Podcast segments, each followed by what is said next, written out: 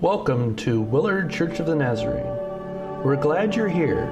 We can't wait to share the service with you.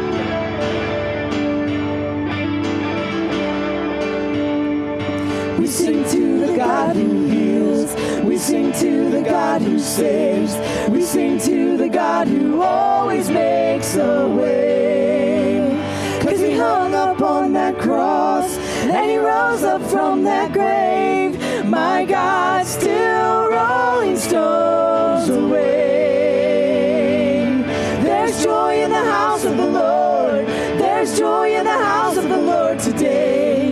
And we won't be quiet. We shout out your praise. There's joy in the house of the Lord. Our God is surely in this place. And we won't be quiet.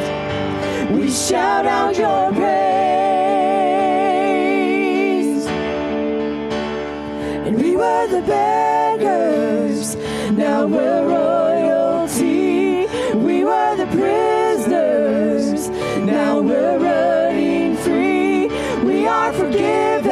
accepted, redeemed by His grace. Let the house of the Lord sing praise. We were the beggars, now we're royalty. We were the prisoners, now we're running free. We are forgiven, accepted,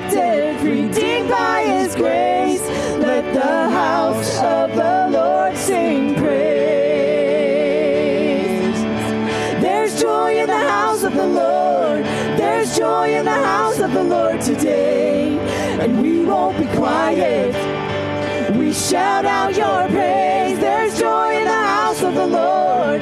Our God is surely in this place. And we won't be quiet. We shout out your praise. There's joy in the house of the Lord. There's joy in the house of the Lord today. And we won't be quiet. Shout out your praise. There's joy in the house of the Lord. Our God is surely in this place. And we won't be quiet. We shout out your praise.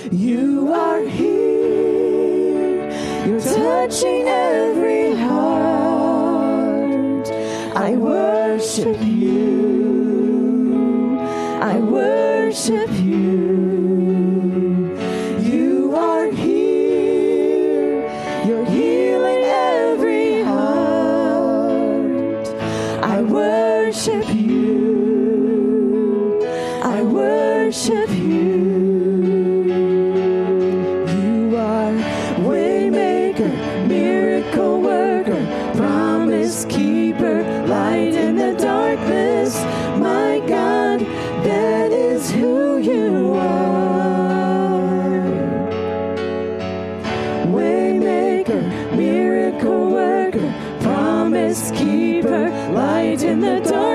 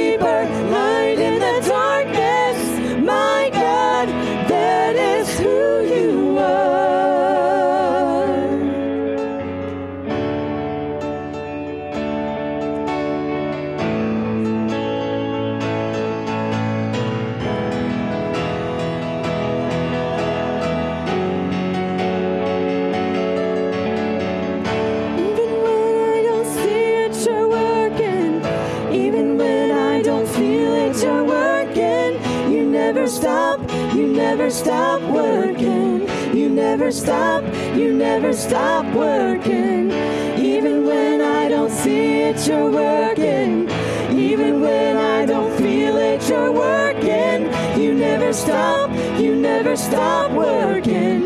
You never stop, you never stop working. Even when I don't see it, you're working. Even when I don't feel it, you're working.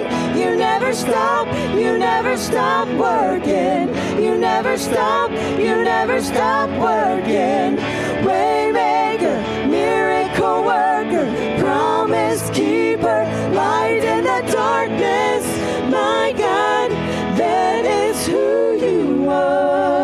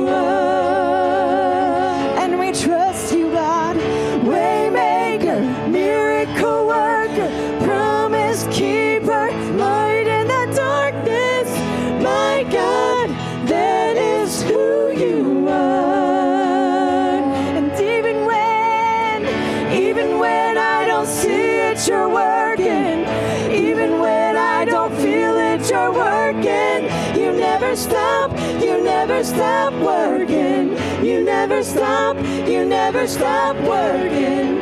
Even when I don't see it, you're working. Even when I don't feel it, you're working. You never stop, you never stop working. You never stop, you never stop working.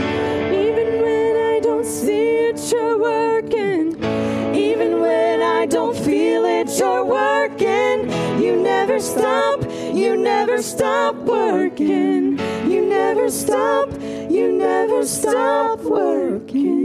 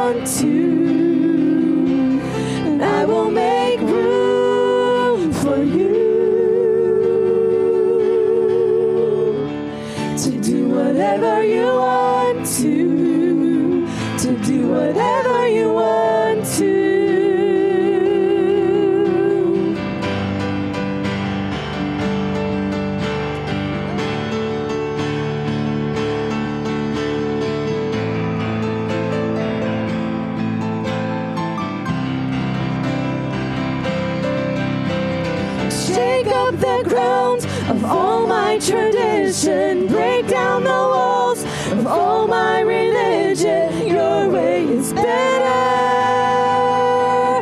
Your way is better. Shake up the ground of all my tradition. Break down the walls of all my religion. Your way is better.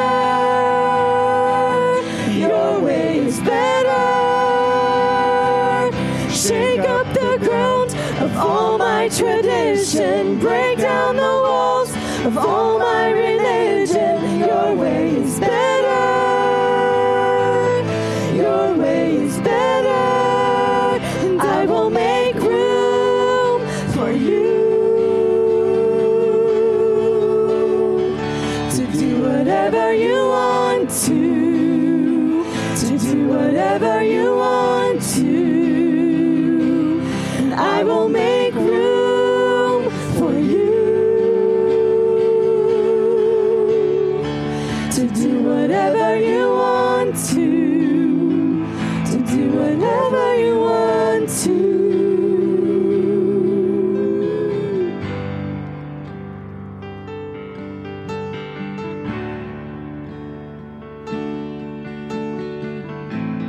I just feel led to remind you.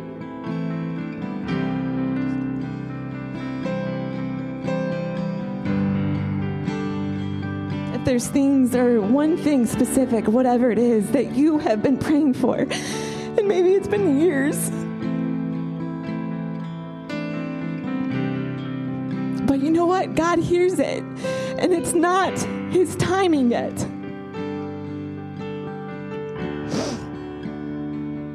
God wants the best for you. He doesn't want second best for you. He wants the best for you in that situation.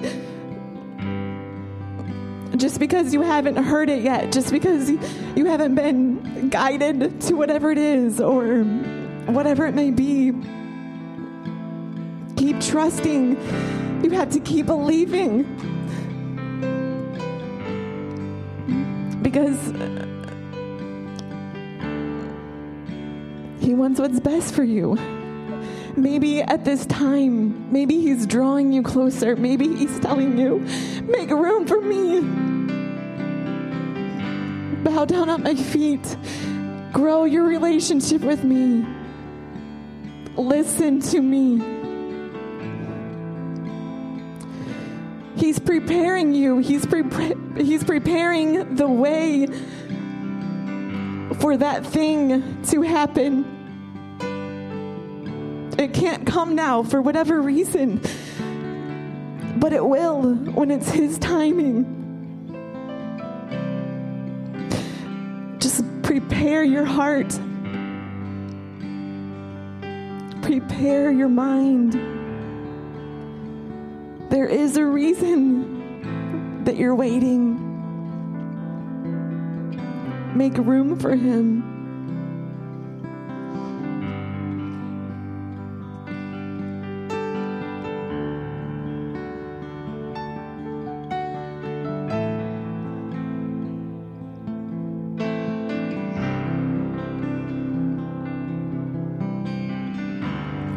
Here is where I lay it down.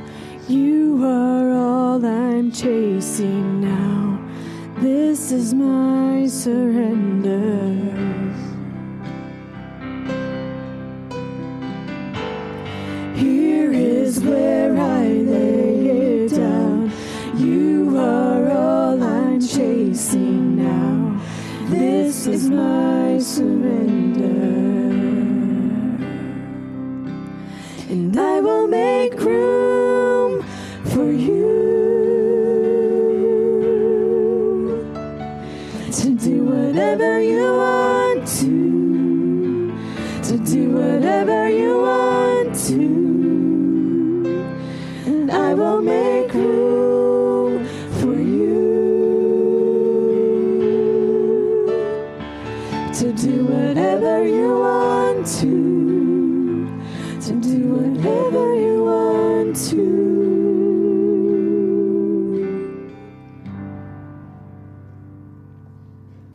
You take your Bibles and turn to Matthew 28 16, Matthew 28 16. And as you're turning there, I forgot one announcement. We are having a work day this Saturday. That would have been really bad if I forgot to announce it. I'm the only one that showed up. But this Saturday at 9 o'clock, work day. If you've seen our landscaping, it's atrocious. We need some help out there. We need, we're going to clean each and every one of these rooms. If you can't make it Saturday, though, which I know is the case for a lot of times, you can still sign up for a job. You just want to talk to Adavi about that. Maybe you would sign up to clean all the windows. Maybe you would sign up to vacuum the chairs in here. There's tons of jobs. We need as many people as we can to show up on Saturday uh, for this time. Like I said, though, if you can't, um, please see Adaby. And what I'm asking you, since we're not doing our 24 hours of prayer that we've been doing, I'm asking for you for that when you show up, whatever room that you're in, you spend the time cleaning and also in prayer for whatever ministry that goes on in that room. And you can pray for your church family as well for that. All right? All right, Matthew 28, 16. One of the places that I get to sit in repeatedly, one of the sacred places that I get to sit in repeatedly with people that I know well and people that I've just met, maybe because I'm a pastor and doing a funeral or something like that, is a place where people share what's going on in their life. And sometimes they're dealing with crushing things, disorientating things. And sometimes they're at a place where they start to question their faith. They start to question God. In the wake of these doubts, they, they either will put on a mask if they're attending church, they'll, they'll pretend everything's okay when somebody asks them how's life treating them, or they'll pull back from everything. And they'll just kind of uh, go off into their own world away from people. Uh, another place that I get to sit in with people is with people who grew up in a Christianity where they had all these beliefs and these thoughts about it as kids, but they're being challenged as adults. They're coming to understand some, some new things because of the experiences that they're led into.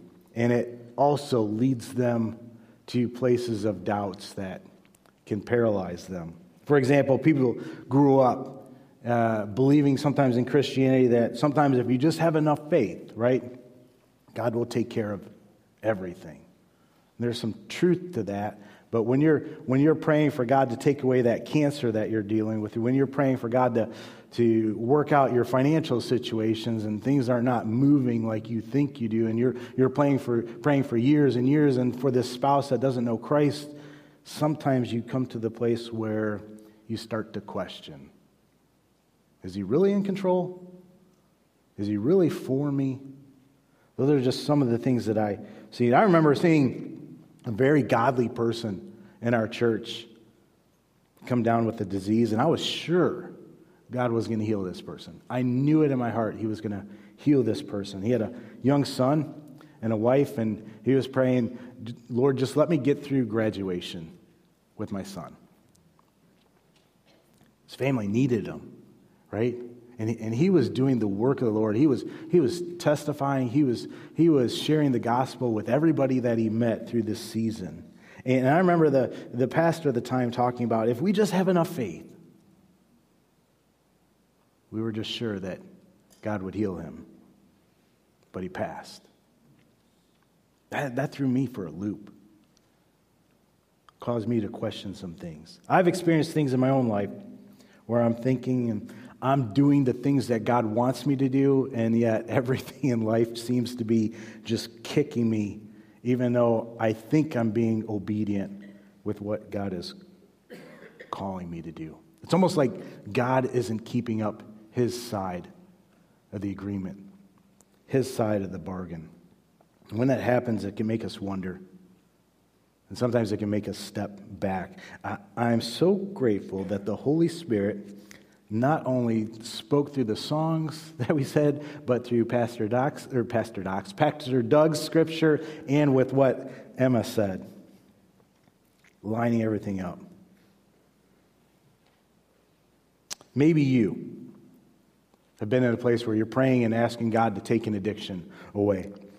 You're believing, you're trusting, but things don't change, and you find yourself continually falling. What does the enemy do in those moments? Ah, the enemy comes in and tells you, well, the reason that you're, you're still struggling with this is you're, you're not devoted. You don't really love God. You're, you're not a follower of Christ. You must not be a Christian. You're just a horrible person. Look at you. And maybe you think, maybe the enemy's right. Or why am I bothering? When it seems like the more good I try to do, the, the more righteous I try to live, the worse it seems to get for me. Why?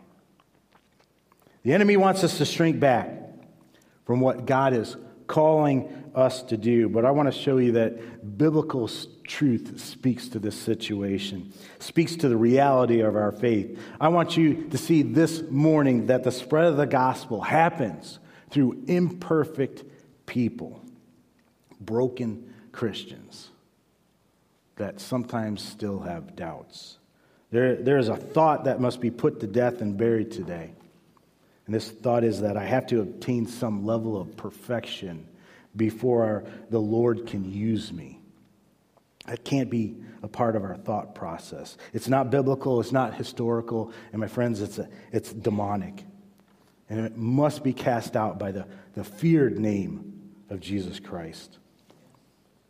We need to be people that share the gospel with our neighbors and our friends, our coworkers, our family, here and abroad and all over the world. And we cannot let doubt paralyze us or stop us. Amen? Matthew 28, 16 through 20. Would you stand with me in honor of God's word?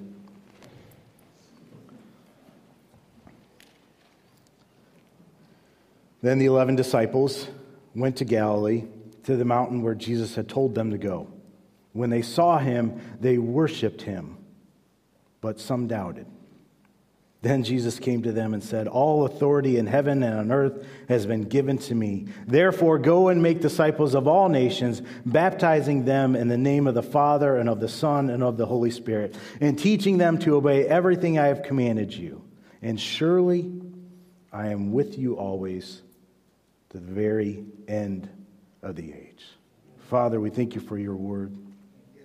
Speak to us. Call us. come near to us, Lord. And may we come near to you. Father, we love you and we give you all praise, you all honor, Lord. In your name we pray. Amen. You may be seated. This is the great mission that we talk about in our church motto, right? This is the great mission that we are on together. And we cannot let doubt get in the way of us joining in with God and what He is doing, right? We're going to see that doubt is, is normal, but we need to move forward in it. There's a guy in the Bible that gets a terrible rap. This guy is bold. I don't know if we realize this, a man of God. And he has one moment of weakness, and he gets this label for the rest of his life that we all in here know, right? His name, Doubting Thomas. Man, I tell you, I wish I was like Doubting Thomas. Usually, when we read his name, we, we, we just hear it in the list of the apostles, the list of the disciples that the Bible gives us. There are two passages where we actually learn a little bit more. And, and the one is the one that we tend to focus in on him, and that's where he gets his nickname, right? But I want to look at the other passage today. That's found in John 11, verse 14. This is right after Lazarus has died and Jesus has told his disciples of his death. Watch Thomas's response. Verse 14. So then he told them plainly, Lazarus is dead. And for your sakes, I am glad I was not there, so that you may believe. But let us go to him. Then Thomas, also known as Didymus, Thomas would be his Hebrew name, Didymus Greek, they both mean twin, said to the rest of the disciples, Let us also go that we may die with him. Did you catch that? Jesus is misunderstood. Lazarus has died, and Jesus like, Let's go to him. So they're ex- they aren't expecting a, a resurrection. And here's Thomas, though, who seems to be a, a glass half full type person. I don't know if you guys watched The Chosen, but one of the things that I, I, really like about the show is they really show personalities, and you learn that they're not just all the same. They, they all have their quirks and their different things. But Thomas is a person that takes the dark view of everything. And he takes this to mean that if they go down there, that they're going to die too. Jesus has been talking, preparing them that he's going to die soon. And so Thomas takes this as Jesus is saying, We're going to actually go meet Lazarus where he's at. We're going to go die. And he says, Let us also go that we may die with him. So the other passage that we know him for is one of unbelief. And here, though, he's willing to go to his death, right? This, this sounds like something that Peter would say. This is something that we'd expect him, not Thomas. Let's go. He's unafraid. There's passion here. It's misguided. But here's one of the disciples, and he's a doubter, but he's also bold. We know, we know that Jesus is going here to, to raise Lazarus from the dead. He is the resurrection and the life. That's what Jesus was saying, right? And fast forward to, to after the resurrection in, in John chapter 20. This is the other passage, the, the more famous passage, I think, unfortunately for him. John 20, verse 24. Now, Thomas, also called Didymus, one of the twelve, was not with the disciples when Jesus came. So the other disciples told him, We've seen the Lord. But he said, Unless I see the nail marks in his hands and put my fingers where the nails were and put my hand into his side, I will not believe. Glass half full, right? A week later, his disciples were in the house again, and Thomas was with them. Though the doors were locked, Jesus came and stood among them and said, Peace be with you. Then he said to Thomas, Put your finger here. See my hands. Reach out your hand and put it into my side. What? Do you think Thomas remembered back a week ago to what he said? Oh, man. Thomas, come here. Put your hands right here. Feel these scars, right? Notice, notice where Jesus meets Thomas.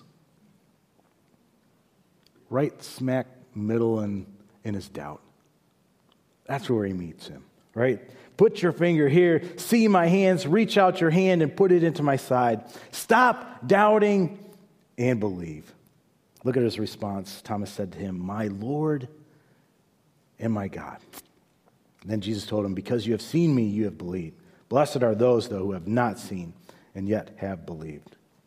One minute, he's all in on Jesus. He, he's, he's ready. Let's go die. I hope it's a good death, right? That's what he's saying. He's that guy. The next minute, he just couldn't wrap his mind around a resurrected Jesus. It made zero sense to him. They show up and they tell him, hey, he's alive, he's risen, right? And Thomas's response is, no way. No way I'm going to believe that. I saw him brutally murdered. I saw the spear go into his side. He was dead. And unless I touch those nail marks, unless I put my hand in his side right, there is no way that I'm going to buy into this. You guys are crazy. Doubting Thomas. You know what, though? Even though he doubted, they didn't kick him out. Right? Who's welcome there with them? They didn't throw him out. It's like a week later, he's still doubting. And he wasn't kicked out of the Apostles' Club. He's still there. He's still praying with them, still in this community of faith.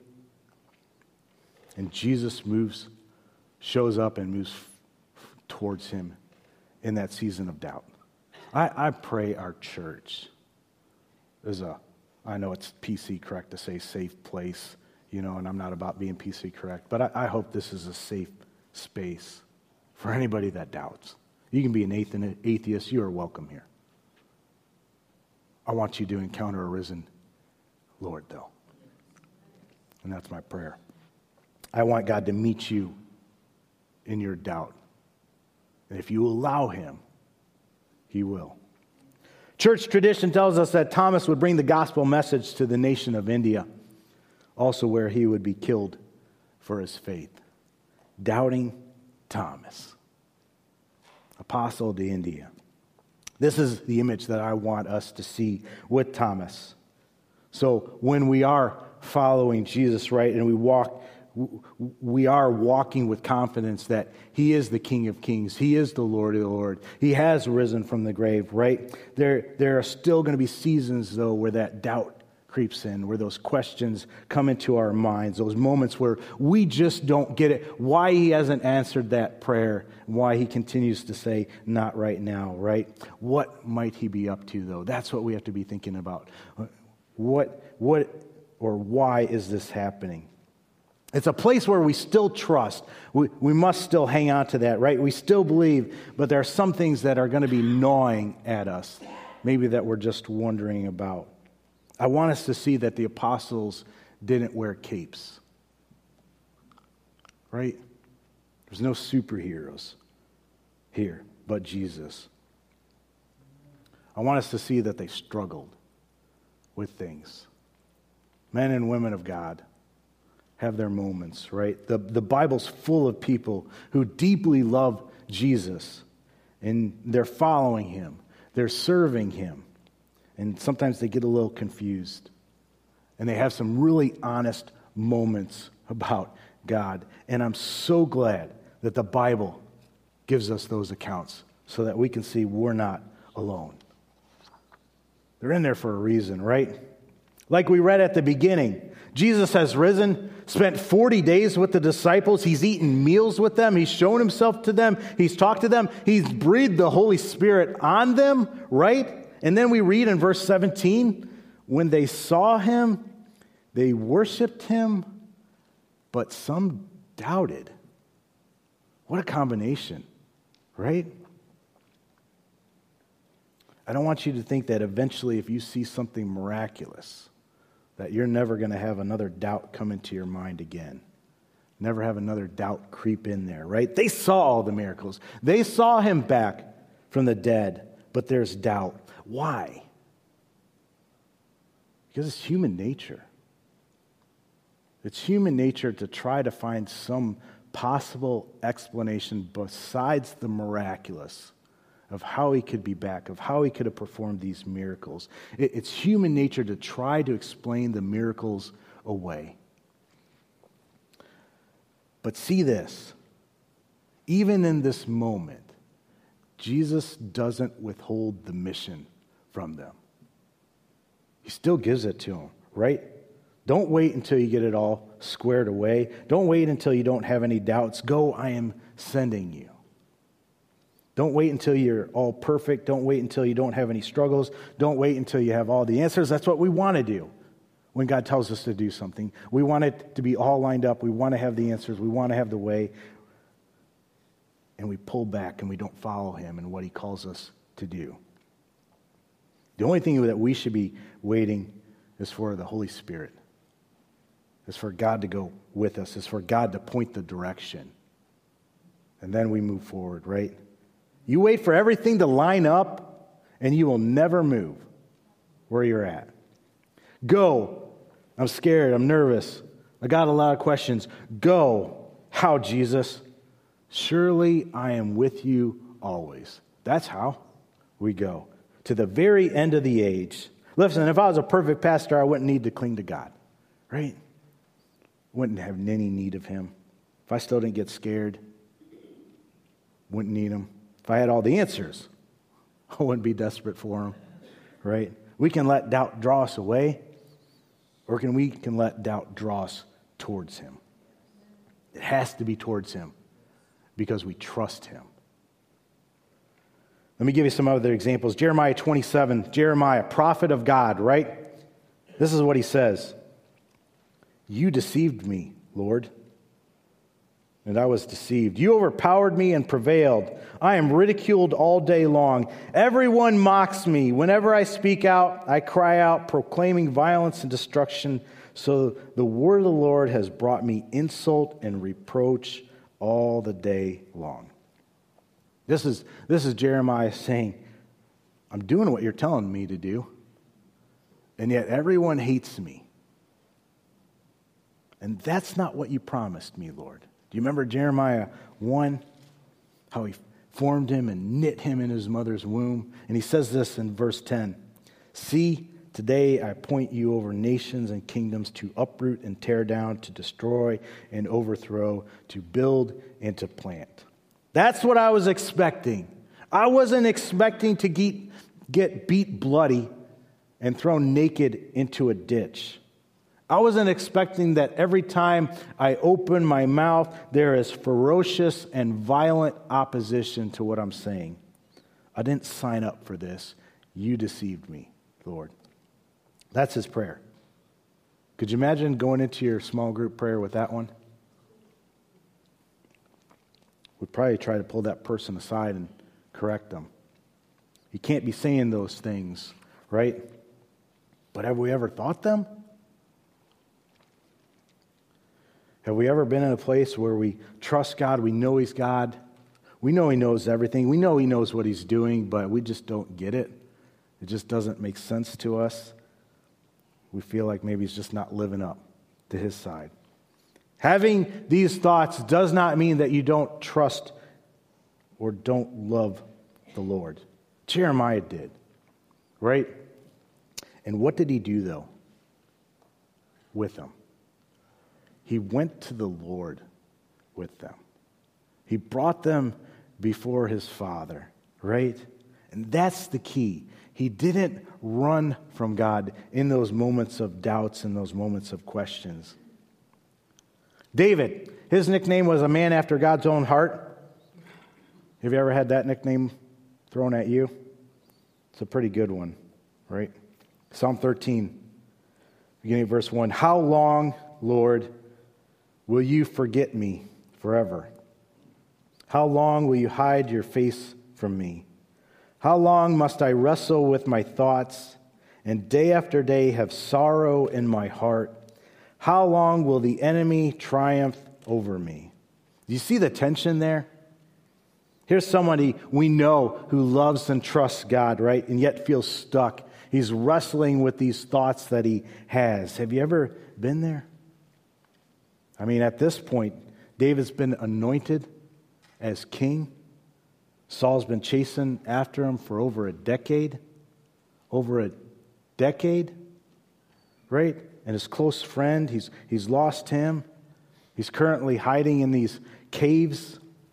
Things don't look good. And I'm sure he was remembering back to when he was watching the family sheep, right? You, Lord, you came and got me. I didn't ask for this, right? Where are you? How long, Lord, will you forget me forever? Didn't you call me to this ministry? Maybe that's what we're saying. How long, Lord? The enemy will come and tell you you're, you're a fool. God isn't coming through for you, God doesn't have a plan for you. Look at what you have to deal with. The enemy is a predator. The enemy comes to seek and destroy. And the way that happens is he separates you from the flock. He gets you to doubt. He pulls you away from it so he can isolate you and pick you off. Notice what David does here, though. He, he, like Jeremiah, takes it to the Lord. This is, this is a song that he wrote. And look at verse 5. But I trust in your unfailing love. My heart rejoices in your salvation. I will sing the Lord's praise, for he has been good to me. He's been good to him. He's living in a cave for 10 years. He's on the run. Yet David goes back to that, right? It's a song that he can sing to remind himself in those seasons of doubt. It's a song that we can sing in our seasons of doubt to remind us, right? But I will trust in your unfailing love. I want us to move forward, keep moving forward towards the mission that He's given us, right? Especially when we are in these seasons that are very normal. Don't wait. Don't be isolated. Don't be pulled aside and pulled back, right?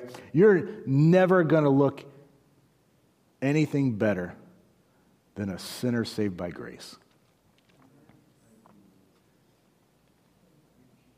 Don't wait till you get it all worked out. Move towards Him move forward with the mission. Let him sanctify you and set you apart for ministry. Matthew 11, 11 says, Truly I tell you, among those born of women, there has not risen anyone greater than John the Baptist. That's pretty amazing. That's pretty good description, right? And yet, every time John seems to open his mouth, it seems like bad things happening. He ends up in prison, right, where he would eventually have his head taken from him. Matthew 11, verse 2. When John, who was in prison, heard about the deeds of the Messiah, he sent his disciples to ask him, Are you the one who is to come, or should we expect someone else? Do you remember John's already on the books saying, Behold, the Lamb of God who takes away the sins of the world? He's already acknowledged that, right? He's, he's almost backtracking here. Behold, this is the Messiah. And now, um, well, is he? Uh, let me go figure this out. Go, go ask him if he is. I, I wonder if it's because he's in prison. And that's not how it was supposed to work out, right? When Jesus came, when the Messiah came.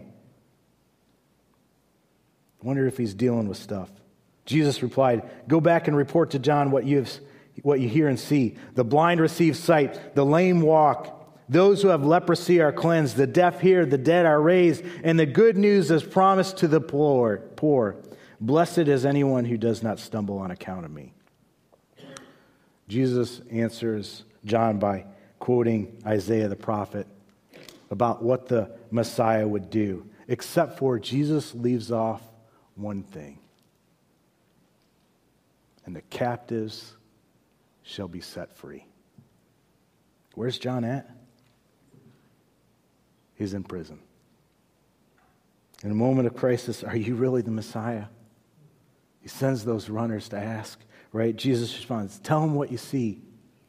All that Isaiah said is coming true, but you're not going free. But the captive is supposed to go free, right?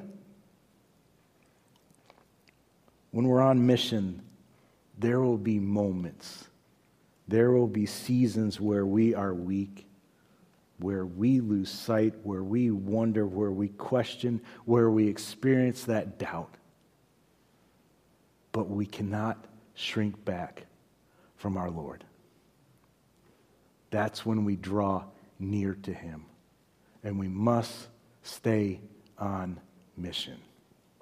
Tim Keller says, A faith without some doubt is like a human body with no antibodies in it. People who blindly go through life too busy or indifferent to ask the hard questions about why they believe as they do will find themselves defenseless against either the experience of tragedy or the problem or the probing questions of a smart skeptic. A person's faith can collapse almost overnight if she's failed over the years to listen patiently to her own doubts, which should only be discarded after long reflection. Believers should acknowledge and wrestle, wrestle with doubts not only on their own, not only their own, but of their friends and their neighbors. It is no longer sufficient to hold beliefs just because you inherited them. My friends, you cannot have the faith of your parents. You need your own. You cannot just look over your doubts, address them, dig into them draw near to him, right? I, am not saying it's normal to have doubts and just be content with it. I, I'm not saying that. I'm saying it's normal to have doubts, but move towards God in them instead of away from him. Put your full trust on him, put your full weight on him as you move forward during those seasons. Those of you with kids, if you're a kid, if your kid is confused, and disorientated, don't you move towards them? Don't you reach out to them when they're struggling, when they're exhausted, when they're overwhelmed? Don't we reach out and grab for them? When they're barely hanging in there, don't we come alongside them? Why would it be any different from our Heavenly Father? The enemy is going to tell you that he's disappointed, that he wants nothing to do with you. But he understands what we're going through. And he's drawing near to us, he's reaching out for us in those moments, in those seasons of doubt. And we have to reach back, we have to draw near to him.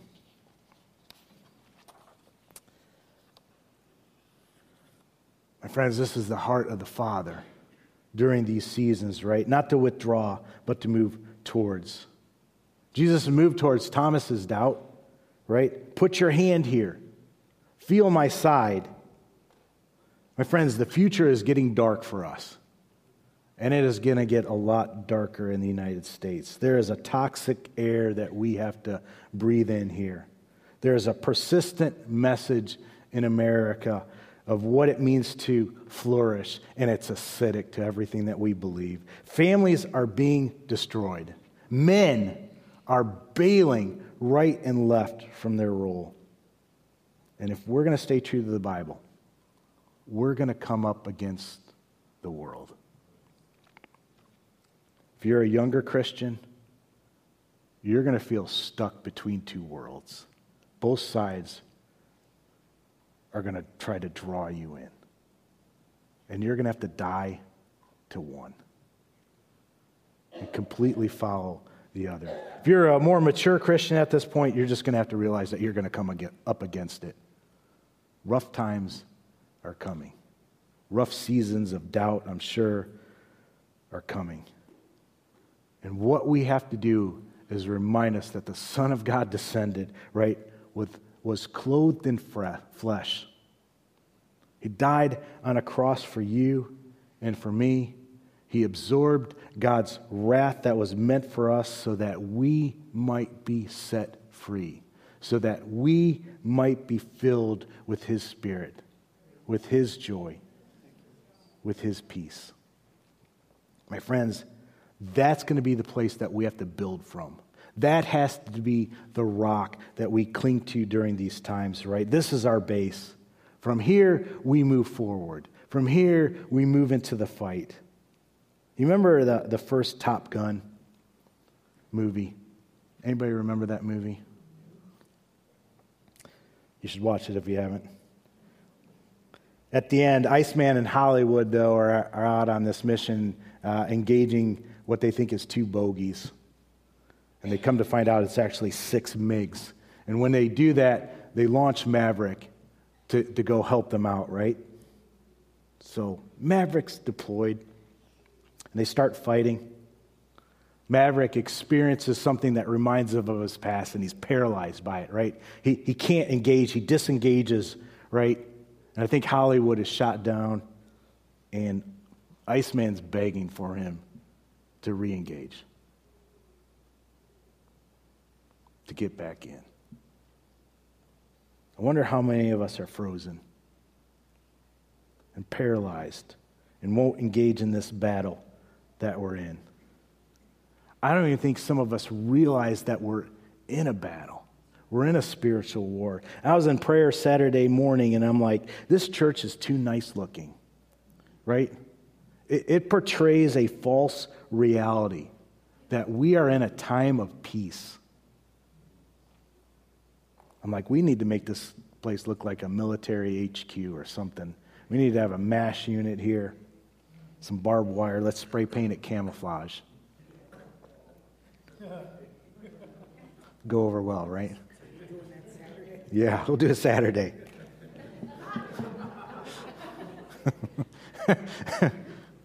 Grab some attention, right? But make no mistake, we are in a spiritual war. Our family is not being destroyed. I mean, we're taking the innocent lives of our future and throwing them away, discarding them.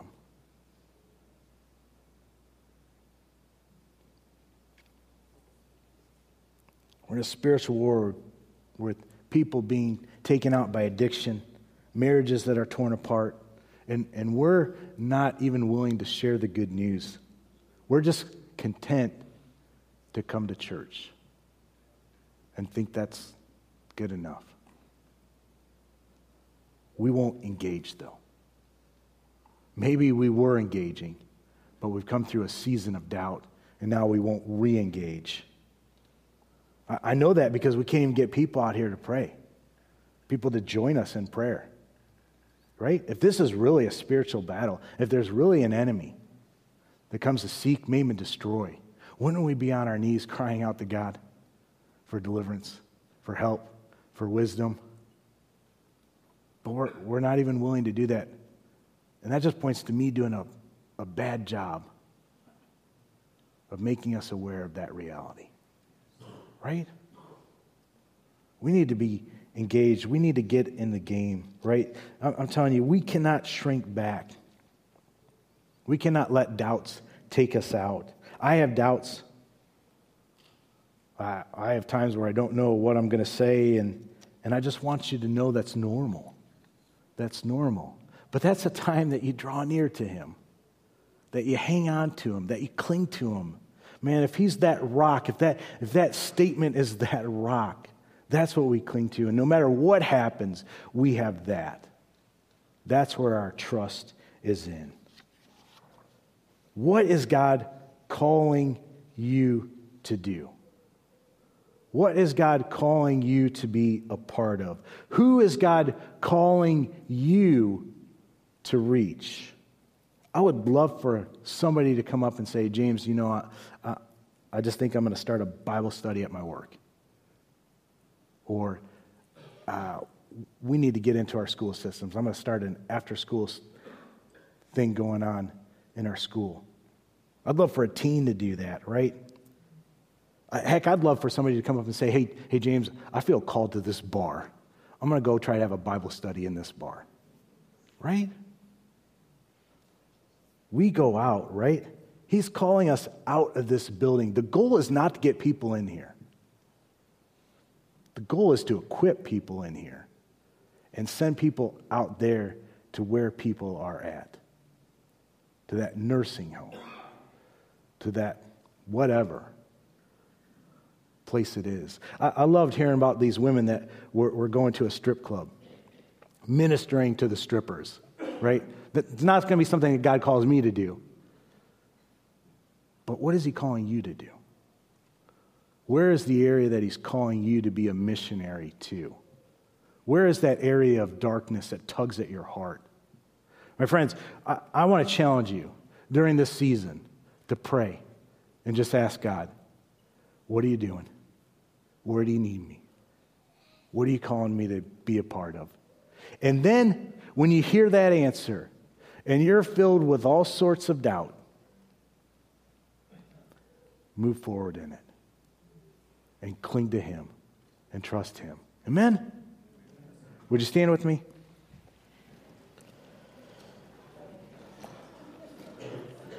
The heroes in the Bible did not wear capes.